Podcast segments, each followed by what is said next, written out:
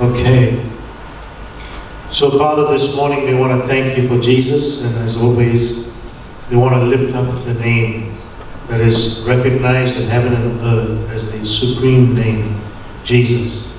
And this morning we thank you that you can reveal him more to us through the Holy Spirit who has been commissioned to do that. And so I pray that, Lord, the spirits of wisdom and revelation in the knowledge of Jesus will be released here this morning.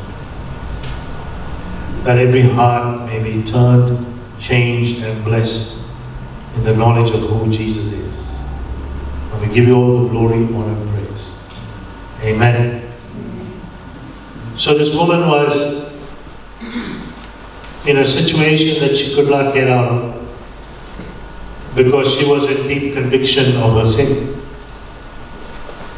And she had no option because all her attempts, probably of trying to have her sins washed away by going to the temple and offering sacrifices, did not produce any fruit in her life because she continued to sin.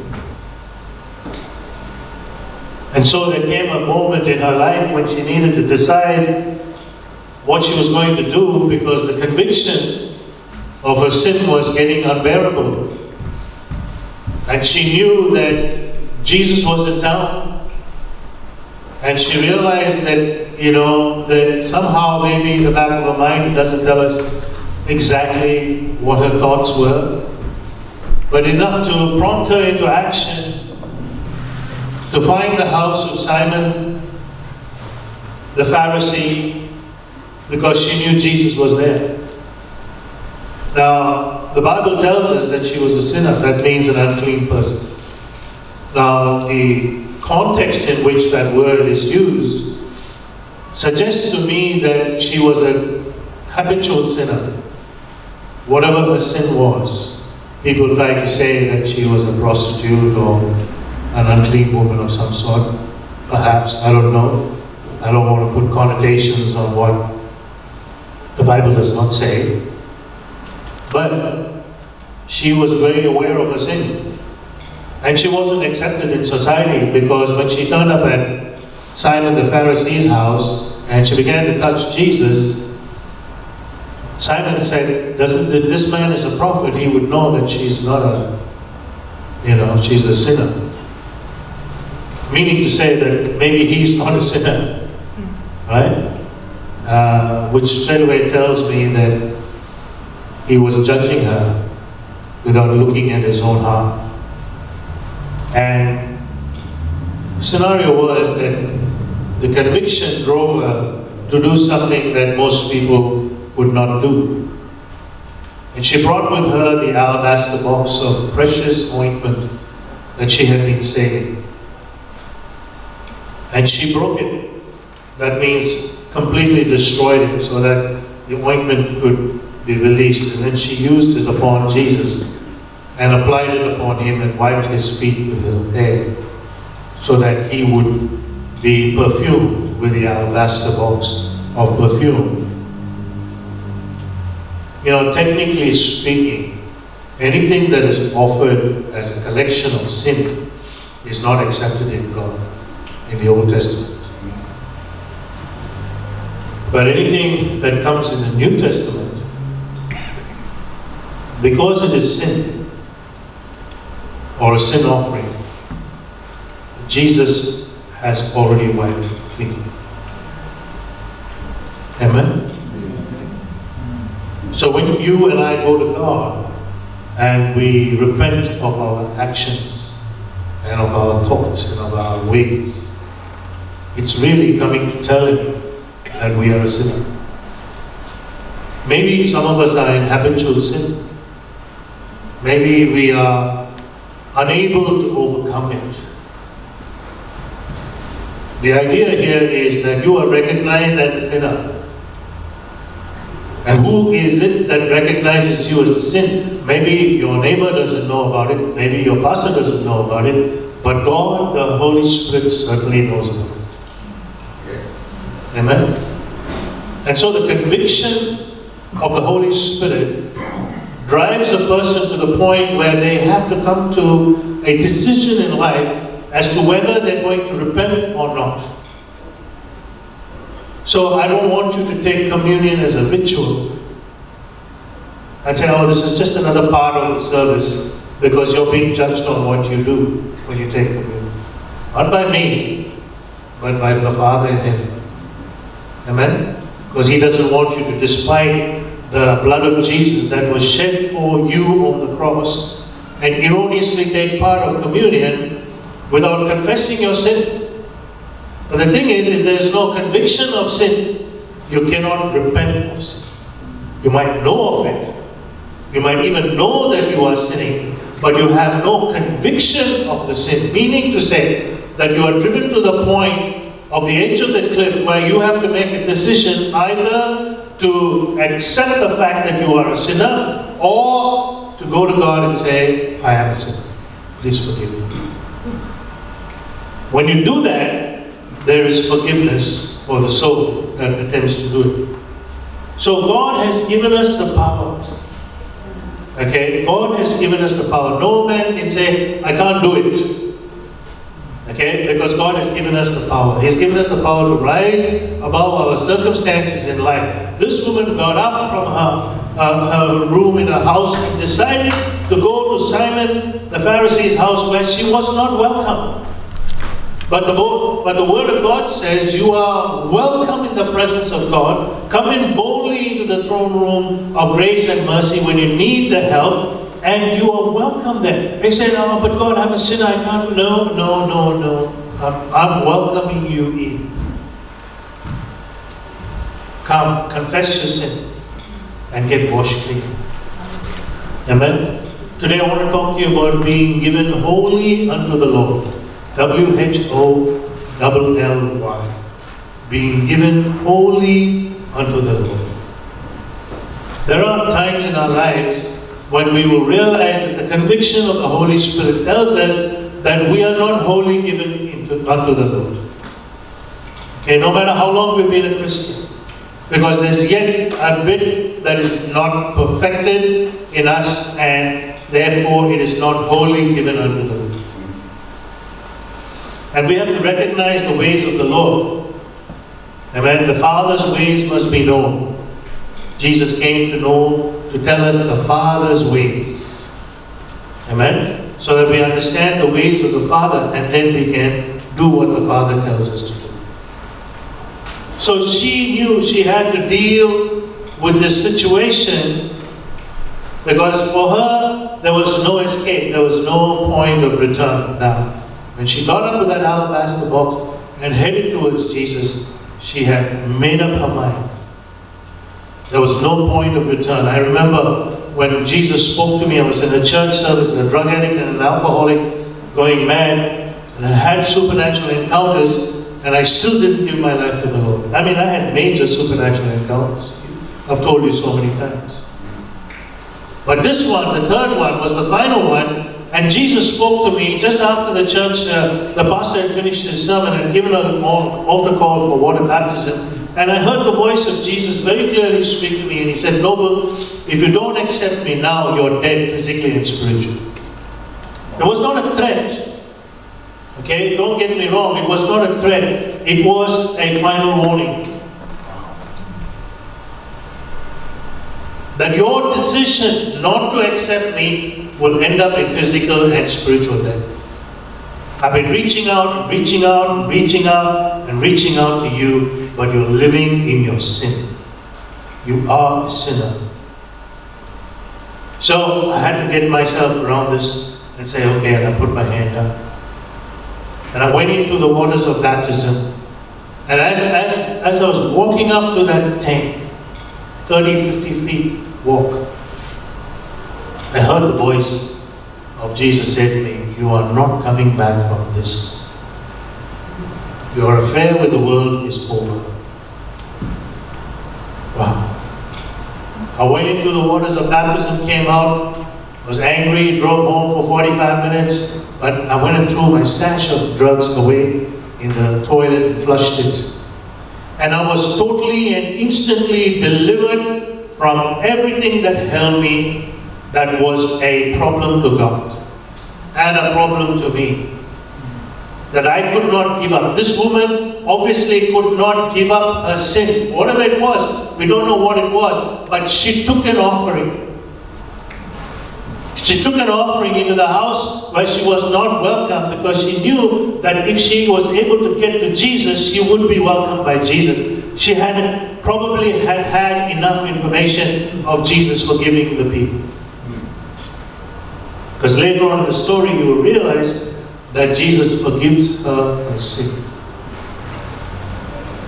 Hallelujah. Isn't it wonderful that this woman woke up to the fact that she needed Jesus? He had not yet been crucified, he had not yet been resurrected, he had not yet been given that deity uh, that uh, we have given to him now because of what we know. But she had concluded that he was the one who could forgive her her sins. Which makes me think that her sins that she was going and, and sacrificing for at the temple was not doing anything for her. Maybe you are praying some certain kind of prayers that's not doing anything for you to get forgiveness or healing or deliverance or to go to the next level or whatever it is that you are seeking for from Jesus. You need to make him an offering. I'm not talking about money. Okay? You need to make him an offer. Go to him and negotiate with him. You say, How can I do that? Because in Isaiah chapter 1 it says, Come, sit down with me, let us reason together. Let us reason together about your sin that is red, scarlet, and I will make it white as snow. You know, and I know what my sin is. Deep down inside, because not because we have realized it, but because the conviction of the Holy Spirit is upon us. And so when the Holy Spirit is talking to us, don't ignore Him. Don't say, Is that you, Lord? Is that your voice talking to me? Well, He might not answer you because what is obvious in the flesh should be known by you. If you're committing adultery, it's obvious. If you're sleeping outside of marriage, it's obvious. If you're smoking or drinking, it's obvious. If you're lying or cheating, it's obvious. You know, you don't have to be a rocket scientist to work that out. Come on. Even the world standards do not accept those things. Even the world standards do not accept those things. So why do you want God to accept it? Why is it that we're trying to pull the wool over the eyes of God when we cannot pull the wool over the eyes of the world? And we obey the laws of the world so strenuously and so definitely, definitively but not God because we take Him for granted. And this is the teaching of, amazing, of, of extreme grace. This is the teaching of extreme grace. She'll be right, man. Don't worry. You don't have to confess your sin. Mm-hmm. You don't have to repent of your sin. Right? The thing is, you know your sin, you're convicted of your sin, but you don't want to repent of it. So we need to understand that God is talking to the church in the last days about getting prepared. Giving yourself wholly unto the Lord was her, for her the point of no return. If she was rejected by Jesus in front of everybody, that was the point of no return. How was she to know that Jesus would accept her? How was she to know that? She had no scripture to back her up, like you and me. She was not accepted in society, so she had nothing of society to back her up. How was she to know? She had faith. She had faith to believe that this was the Messiah, the Son of God, and that He could forgive sins. She did not go there and say, Please forgive my sins. No, she went there with an offering which was an indicator to Jesus that she had come to sacrifice her gains, everything that she had her soul, her spirit, her body, and all her material well being. She was going to sacrifice it before Jesus so that He could forgive her her sins. Wow, I think to myself of this woman. And Jesus said, This woman, when you talk about her, she will, this act, she'll be preached all over the world. The amazing thing, the amazing thing is taking place in the Pharisee's house, and he can't even work out what's going on here. Jesus said, You didn't uh, give me water to wash my feet, which was the tradition of Jews.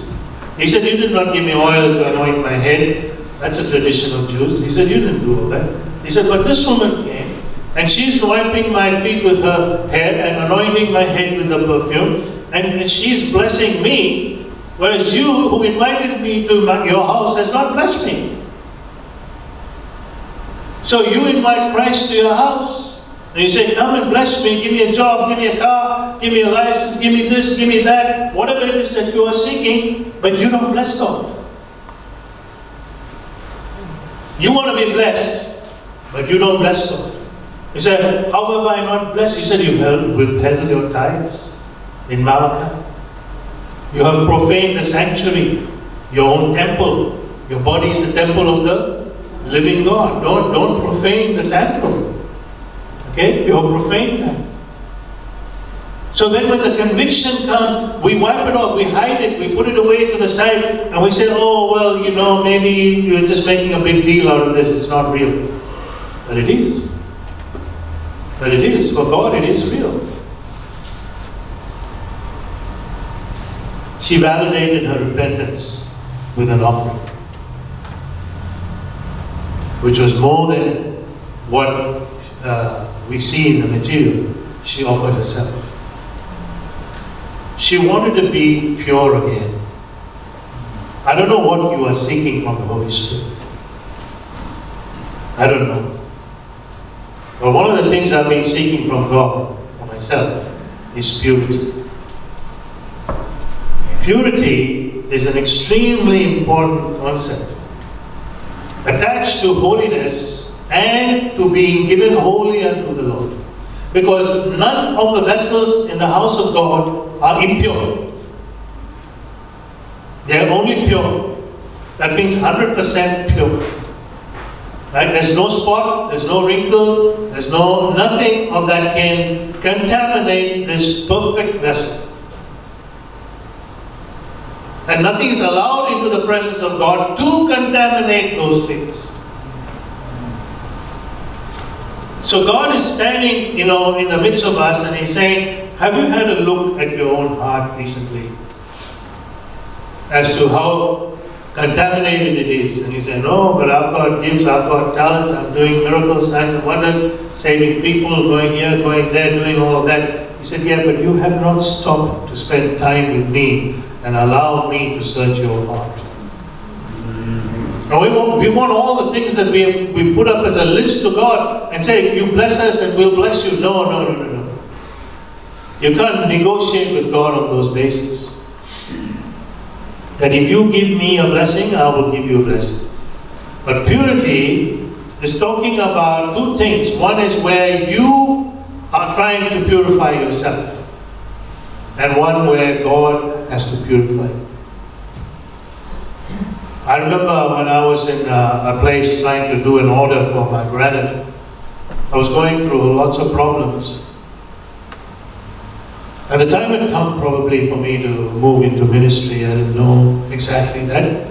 and I had a dream of a six month old Australian baby who looked exactly like my friend's baby.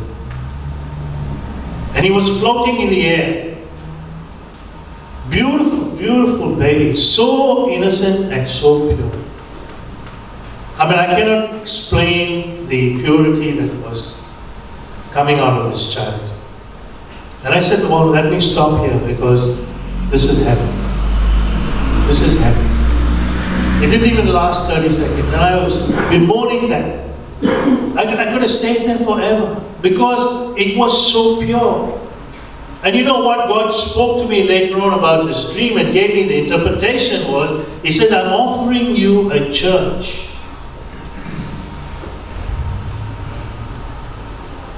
I'm offering you a pure church. But when I arrived there, it was hardly pure. Right? This is Newtown, Sydney, the gay capital city of Australia. It was hardly pure. And there were only 10 people in the church. that could seat 250 people. And I said, What's going on? And the Lord said, This is a well that I had dug many, many, many years ago. As the devil has hit it, contaminated it, destroyed it. And all the ministers who have come and gone from there have not understood the purpose for which I dug this well. See, we are seeking God to be a well-watered garden and a spring that shall not fail. It requires purity. It requires you to be pure. Why do you think I don't allow people up here in the pulpit who are not walking in at least the basics of their relationship with God? Why? Because I know what God requires. Right? Now, if I know as the pastor of the church what God requires, and I'm scared of you to tell you, not to tell you that you are walking in sin, and therefore you cannot come here, then I'm not much of a pastor in the sight of God. I, am not worthy of the mantle God has given me. So I'm the executor of His will on earth through the Word of God, and He expects me to be there. I said, but Lord, they will oppose me. Yes, they're going to oppose you. They're going to hate me. They're going to blaspheme me. They're going to put me down. Of course they're going to do that. But you're the executor of my will. This woman knew she was going to be blasphemed in the presence of those people and they already said, oh, she's a sinner. What is she doing in this house? You know, and, and she's not a pure vessel. And uh, so what? Suggesting that they are pure? No, she came for purity.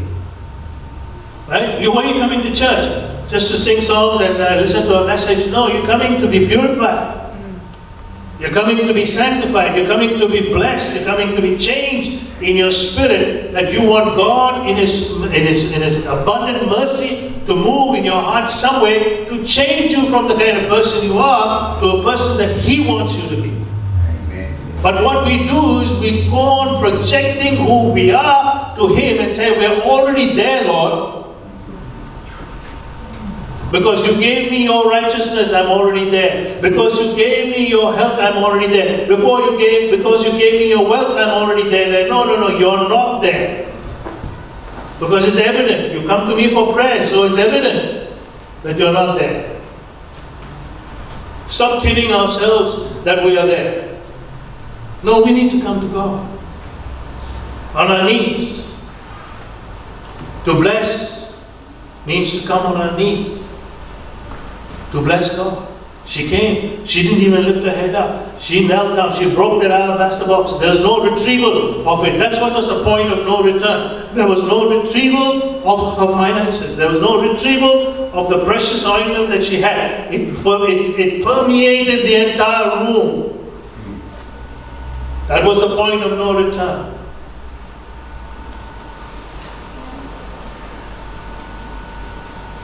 She was seeking purity. She wanted to be cleansed of her sin. And she knew that Jesus could do that. Today, many are defiled and have in turn defiled themselves. They find it hard to be pure because they have this thought life or they have this habit, or they have some other situation going on in their life, and they know that they are putting bitter water with sweet water and trying to bring it out of the same. They know it. And God says, no, you can't have bitter and sweet water coming out of the same well. That's why when we lift our hands to worship God, we have to be very careful what we're doing. We have to be extremely careful because of the blessings that can be stopped or even the judgment that can come. But the Word of God is an incredible revelator of what God has done for us.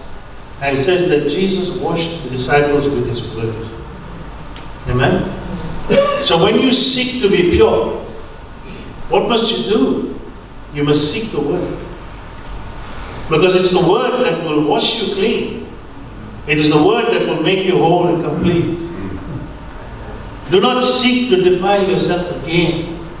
You know, I, I know people who come and, and they get blessed, they get healed, they get delivered, and all sorts of things happen to them, you know, and then they go away and they go straight back into the sin, like a dog returning back to its vomit. So you get healed of your depression, you leave the doors, you go home, and you go straight into depression. So what was your deliverance about? Nothing. Zero. There was all that manifestation of demons coming out and all this sort of stuff. and you go home and you go straight back into depression. You go straight back into oppression. You go straight back into your habit. And that thing is staring at you and saying, Come to me, come to me. And you say, Yes, I'm coming. but you were just in church being delivered of that very thing. So you took no power over that thing and said, No, you're destroyed now. Jesus has set me free. Jesus has set me free. We sang that song today, didn't we? Whom the Son sets free is free indeed. I haven't gone back to alcohol or drugs or any of those things because I'm free. Hallelujah. But there's more cleaning to be done. So when one seeks to purge themselves, okay, let's say you are going to God and you're saying, Lord, I'm sorry for my sins and uh, I've done this. And that's seeking to purge yourself, to cleanse yourself. Right? So let's go to 2 Corinthians chapter 7, verse 1.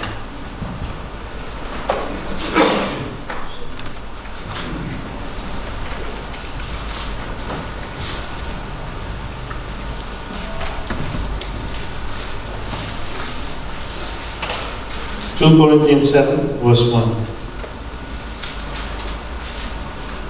Having therefore these promises, dearly beloved, let us cleanse ourselves from all filthiness of the flesh and spirit, perfecting holiness in the fear of the Lord. So Paul is admonishing the Corinthians and us to make an effort to cleanse ourselves. And that's a good thing. But yet, when we are seeking purity, it is God who must wash us clean with His words and blood. When we are seeking purity, we must always ask God to cleanse us. I'll tell you why later. Communion is very, very important in this context when you come to partake of it. You're cleansing yourself through the body and the blood of Jesus. That's why it's so important. That's why if you partake of it erroneously, you are judged. Right? Many die, many fall sick. Of course, they have misused and abused the body and the blood of Jesus.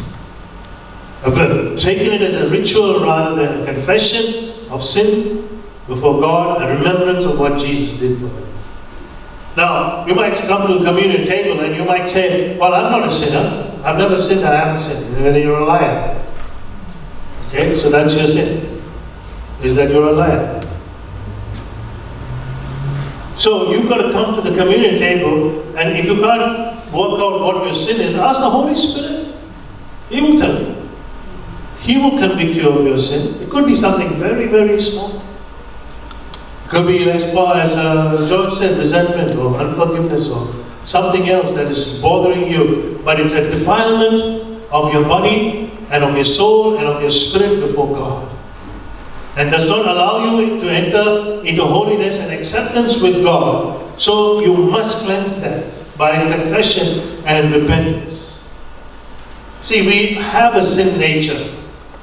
That doesn't mean we're habitual sinners. Right? Because we are living in the flesh, we have a sin nature. So the sin nature causes us to want to sin. The devil uses that against us and tempts us, and like we want to get angry or say a bad word in a situation where our back is to the wall or something else, and we're getting angry, or maybe even our thought life. Right? Oftentimes, it's my thought life that I have to deal with, and, and I find myself being engaged into the things that are not of God in my thought life. because of my anger, because of my frustration, because of the things that I go through. But I'm seeking to alienate myself from that because I want to think like Christ. I want to have the mind of Christ. Hmm. But I cannot till I purge myself from those things. Right? So I have to come to the communion table and say, Lord, I, I, I can't do this. Please forgive me. Please help me. Please strengthen me not to fall into this trap of the devil. And that's when God gets in on the act. Hmm. So in the Old Testament, they brought an offering for the cleansing of their sins once a year, or when they needed to. In the New Testament, the cleansing agents of God are His blood and word. Let's have a look at Revelation chapter 1, verse 5. So we're looking at the cleansing agents of God given to us in the New Testament. Revelation chapter 1, verse 5. And from Jesus Christ, who is the faithful witness, and the first begotten of the dead, and the prince of the kings of the earth, unto him that loved us and washed us from our sins in his own blood. Wow. he washed us from our sins with his own blood. He took it upon himself to go to the cross and wash us. Everyone was seeking a Savior, but no one had a Savior till Jesus went to the cross.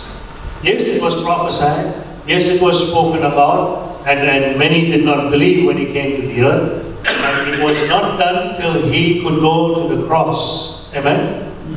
So to wash us in the blood. But here, here on earth with this woman, he is forgiving her sins without going to the cross. How did he do that? It says you can forgive someone's sins. Does it not say in the Bible that you can forgive someone's sins? Why? Because God has sanctified you to do that. Right? Someone has sinned against you, for example, offended you, you can forgive them. No. Their sin. Simple. Yeah. That is forgiving them their sin. You know it's their sin. Forgive them. You have the power to do so. Pray the prayer of faith, right? With the anointing of oil. And the sin, if they have committed any, will be forgiven. So there could be a sin associated with uh, ill health. So instead of praying just for the health, pray for the sin. Oh, but I can't pray out the sin. I know, like this pastor, you know, he's very uh, anointed man of God. And his brother-in-law, who was also a pastor, rang him up and said, uh, brother-in-law, your sister is bloating up and she's going to burst any minute now. But the two brothers, the brothers-in-law did not get home. So this man said, if I come to pray for my sister, and God shows me something, you will have to accept it. He said, yes. So he went, and this woman was bloating up. Just, she was going to burst any minute. So the Lord said to this man who went to pray for her that the husband had been committing adultery. And that because of that, the wife was suffering the effects of that sin. So he called this guy out and he told him. And he said, Now confess your sin. Otherwise, she's not going to be healed. See, don't just go walk in and pray for people's healing. Sometimes it's got to do with their sin. You need to get them to confess their sin. To get rid of that, that demon who has a legal right to the body and to the spirit and to the mind because of their sin. But we're so scared to tell people of their sin that we just ignore that, we pray for healing and nothing happens and we walk away and say, oh, God bless you. So we need to understand that God wants us pure. Ephesians 5.26.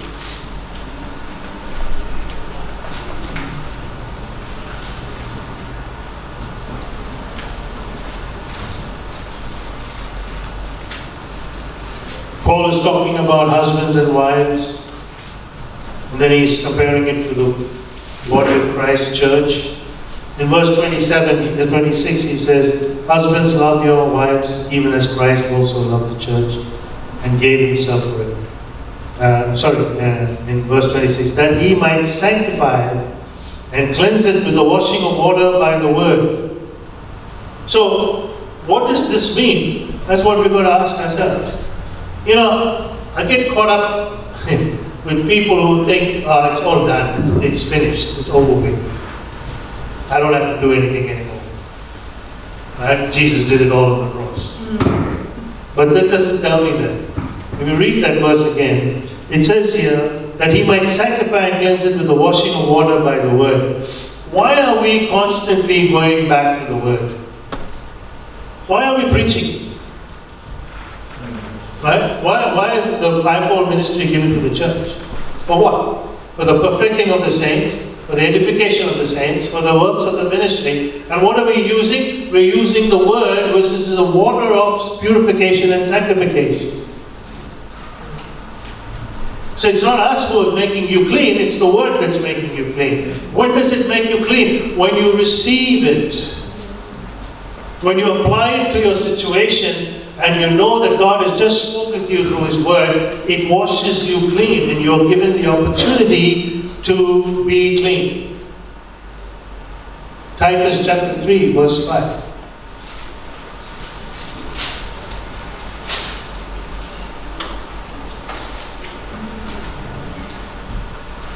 We'll begin in verse 4. But after that, the kindness and love of God, our Savior toward man, appeared. Not by works of righteousness which we have done, but according to his mercy, he saved us by the washing of regeneration and renewing of the Holy Ghost. So the born again experience did not happen because of our righteousness. It happened because the love of God was manifest in Christ Jesus. He walked upon the earth and he said, Listen, I am your regeneration. I am your new life. I'm revealing myself to you. What we have done is we have taken our born again experience and made that our new life. That's why many believe once saved, always saved. No, no, no. You have to engage Jesus on a daily basis. Engage Him on a daily basis. Let it become so real to you that you have absolutely nothing separating you from the love of God and from the blessings of God because you are engaging Jesus.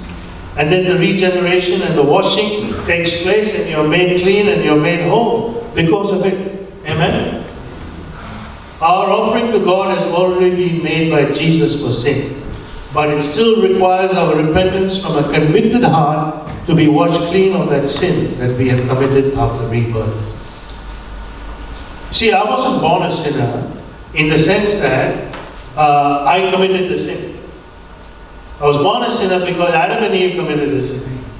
And all mankind came under that, that, that covering of sin.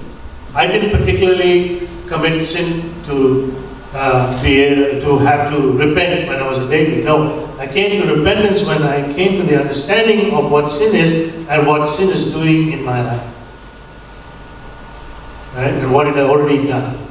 So now I'm, I'm being washed clean daily by the Word of God. As I eat that Word, as I drink that Word, I'm being washed clean. My spirit, my soul, and my body is getting the benefit of knowing that Word and what it means because it's spirit and life. It's giving me life. So let us say the Holy Spirit comes along and He says something like, Noble, yeah, you're doing all right, right? But there's this thing in your heart that I need to deal with. I don't, I don't want to deal with this. Maybe some other time.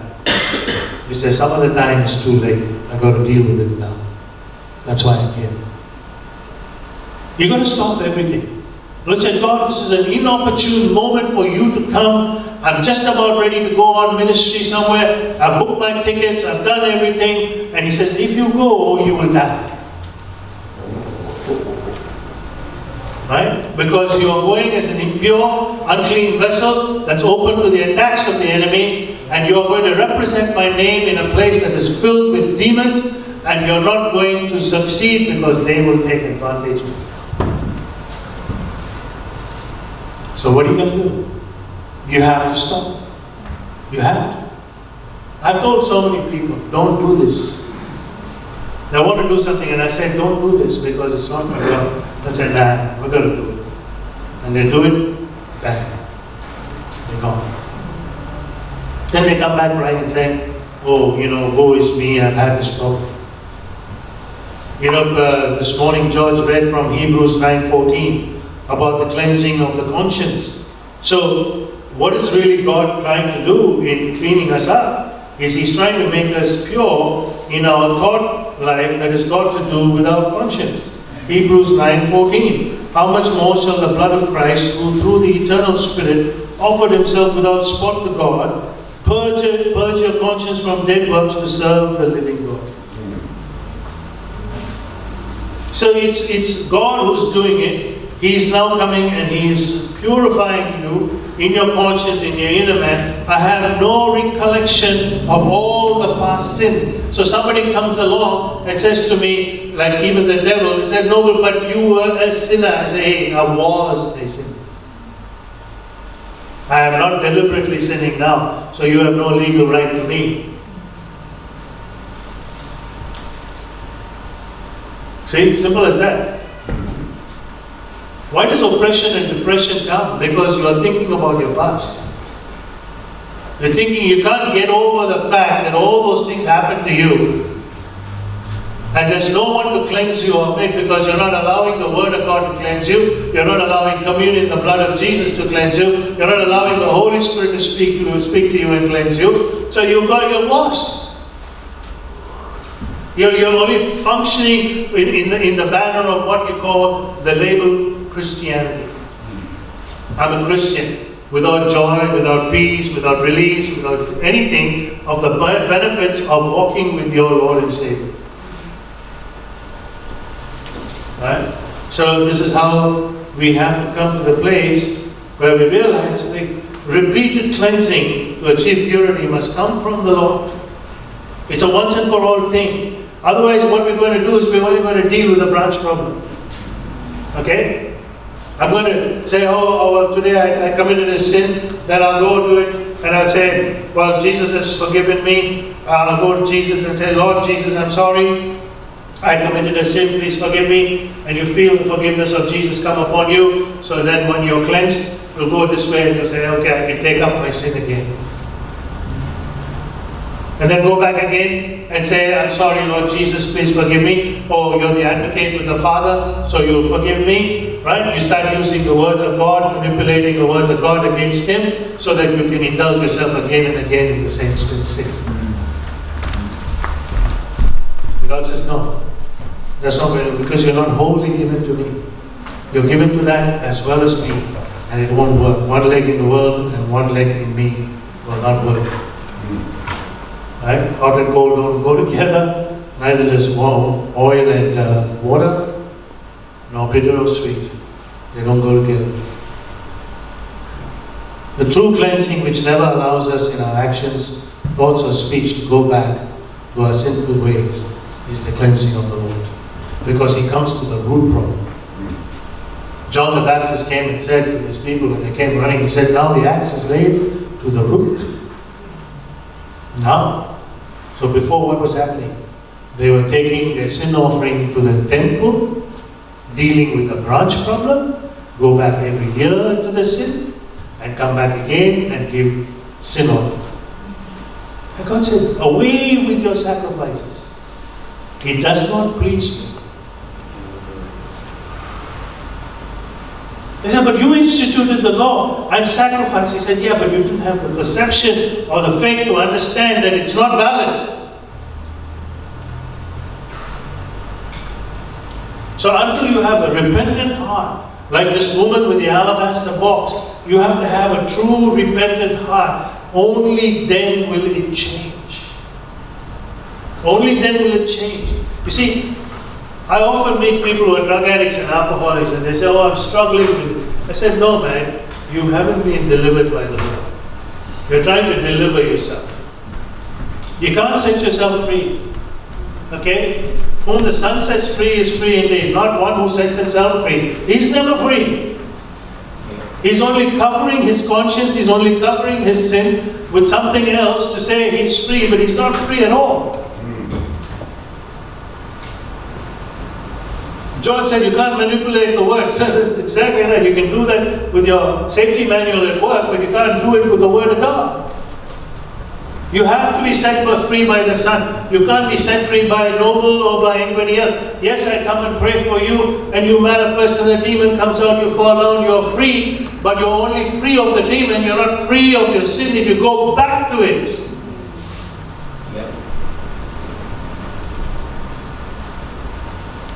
What's the big deal? Yeah, your demon came out, I, you know, I worked hard to get the demon out.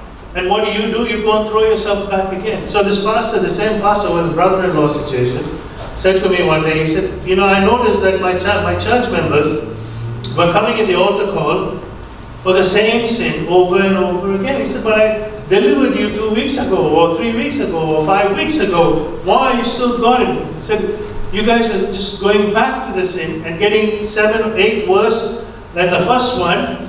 And now I'm fasting and praying. My marriage is at stake. My finances are at stake. The devil's attacking me and making me miserable because of you. So you keep your demon and I'll keep my peace. Uh. Yeah. If that's what you want. If that's what you want. Keep your sin. Keep your demon. See how far you get with it. Keep the past going in your mind. See how far you get with it. It's destroying you. It's taking you back to the pit that God delivered you from. And woe is me, and you want people to come and mollycoddle you and tell you how what a nice and sweet person you are and bless you and pray for you, but you're taking the life out of the person who's praying for you. Time and time again. Years and years and years doing the same thing over and over. I'm always amazed at these ministers like T. T.L. what's his Anderson. Hmm? No, Anderson. Eh, he does counseling and he, he says, you know, I never cast demons out. Hardly ever cast demons out. If it comes down to it, I will do it. Maybe half a percent of his patients, he casts a demon. All he does is that they are pretty bad. They are messed up people from the past. He takes the word of God and he gives them the passage that's relevant to their situation. And he says, sit here and read it till it becomes a rhema to you. That's all he does. He has set free thousands and thousands and thousands of people. My friends, you can't get past the word. Yeah. And that word is a person. His name is Jesus. Amen. And the sinner came to him she didn't go to the Pharisee. She didn't go to the temple. She knew the word was sitting there who could set her free. And he said to her, You are free. Go in peace. Wow. No society, no sin of the past, nothing could affect her anymore because she had realized she had been accepted as a living sacrifice to her Jesus. Amen? To be given wholly unto the Lord is drawn from conviction of who God is. This makes us worship God in spirit and truth. Right? I often say, when you go and do something half-heartedly, it's not wholly given to the Lord. The sacrifice is a partial sacrifice. You go to help somebody and you say, I'll be there at 11 and then you don't turn up till 1 o'clock. Where's the sacrifice? Right? Oh, yeah, I got busy or somebody called me and I got talking. And... No, wholly given unto the Lord is being disciplined enough to understand that what you're giving to the Lord, He wants the whole thing. Right? He's not asking you for half your time, He's asking you for all your time.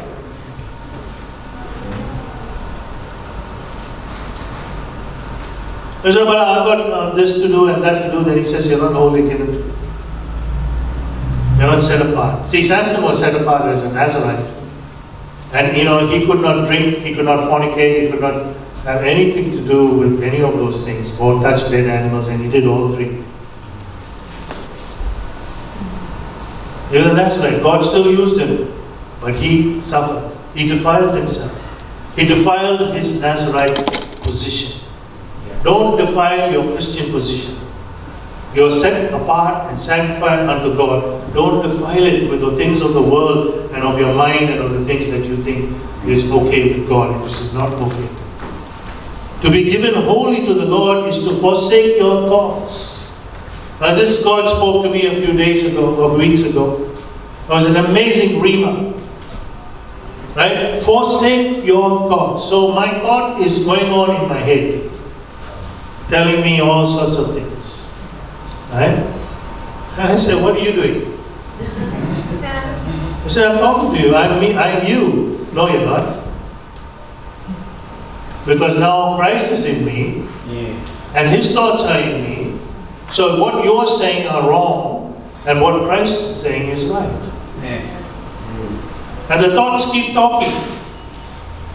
I said, Lord, can you hear him? He said, Yeah, yeah, I can hear him. What are you going to do about it? He said, What are you going to do about it? Are you going to listen to him? Or are you going to listen to me? So this dead woman is lying on the uh, slab through a series of very bad situations that happened in her life with a dead baby inside her womb. And she's lying dead, naked on the slab. And her husband is with the doctor writing out a death certificate. So Jesus walks into the morgue, sits down on the other slab and says, What are you doing here? She said, Lord, I'm dead. So he said, Who told you? She said, The doctor said I was dead. And he said, I told you, you're alive. Stand up and walk. So she got up, wrapped a sheet around her, and came out into the hall. And she looked like a ghost to the doctor and her husband, and they both ran off. it's what God said. What did we sing today? I am who you say I, I am. am. I'm not who I say I am. Because what I say of myself can be either lifting myself up or putting myself down. But I am, the truth is, I am what God says I am. So now I have to indulge that, engage that. So this woman goes to Jesus, she's a sinner, but now Jesus says, You're no longer a sinner. Everybody else says she's a sinner, but Jesus said to her, You're no longer a sinner. He said, How can you forgive sins? He said, Because I'm the Lord, I can forgive sins. Simple as that. Na na na na na.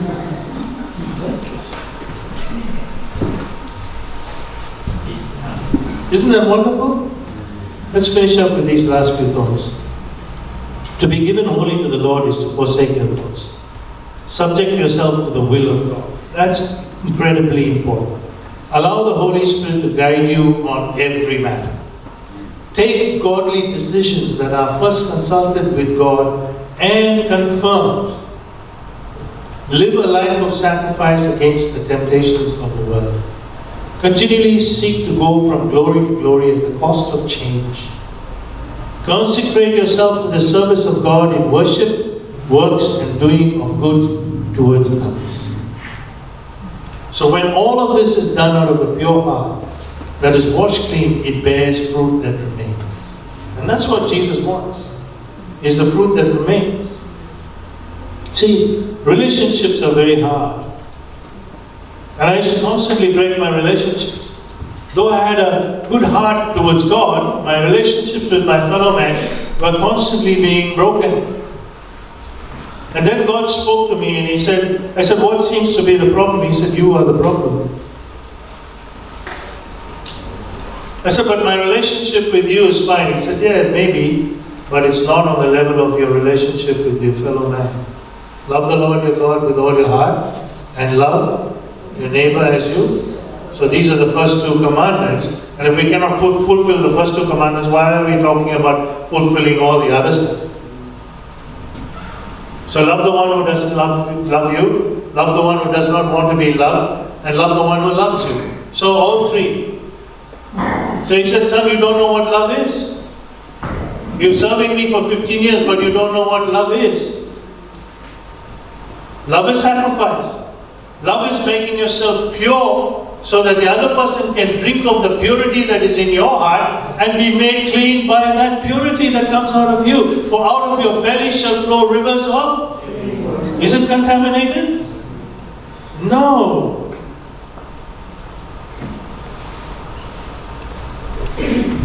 That's the promise of God to you and I. That when we minister, we minister in love and in life and in purity. So that person that knows the intentions of your heart are pure. See, today's uh, society, you can't take a little child and put him on your lap or her, because society's mind is defiled. If you stand talking to a woman, they'll think, oh, you're trying to have an affair with her. The mind is defiled. Right? Because there's no trust, there's no release of the person and understanding. There's observation and there's discernment, but there's also trust. So we must know that, that purity, you know, God, God allowed this woman, Jesus allowed this woman to touch her feet, touch his feet. And his head. And that Pharisee said, Oh, doesn't she he know if he's a prophet that she is a sinner? If he was a prophet, he would not allow this woman. What would we have said? Knowing that she's a sinner. We don't want sinners to touch Jesus because we think we're more pure. And we have touched Jesus. They can't touch Jesus. Jesus wants to touch everybody. Hallelujah. He wants to set you free. He wants to make you whole. And He wants you to give yourself wholly unto the Lord. Let's pray. Father, we thank you for all that you have done for us. We are always appreciative to a point where we understand. And the things we don't understand, I pray that you will open our eyes of our understanding. That everyone may go with that blessing from heaven that you want us to have, to be wholly given unto you in every way. Thank you for teaching us your ways, Father. Thank you, Holy Spirit, for being patient with us and dealing with us. Let not the evil one take advantage over our lives and our weaknesses and our characters, but purify us by the blood and by the word and by your Spirit. In Jesus' name we pray. Make us whole again. May we be a living sacrifice unto you. In Jesus' precious name we pray. Amen.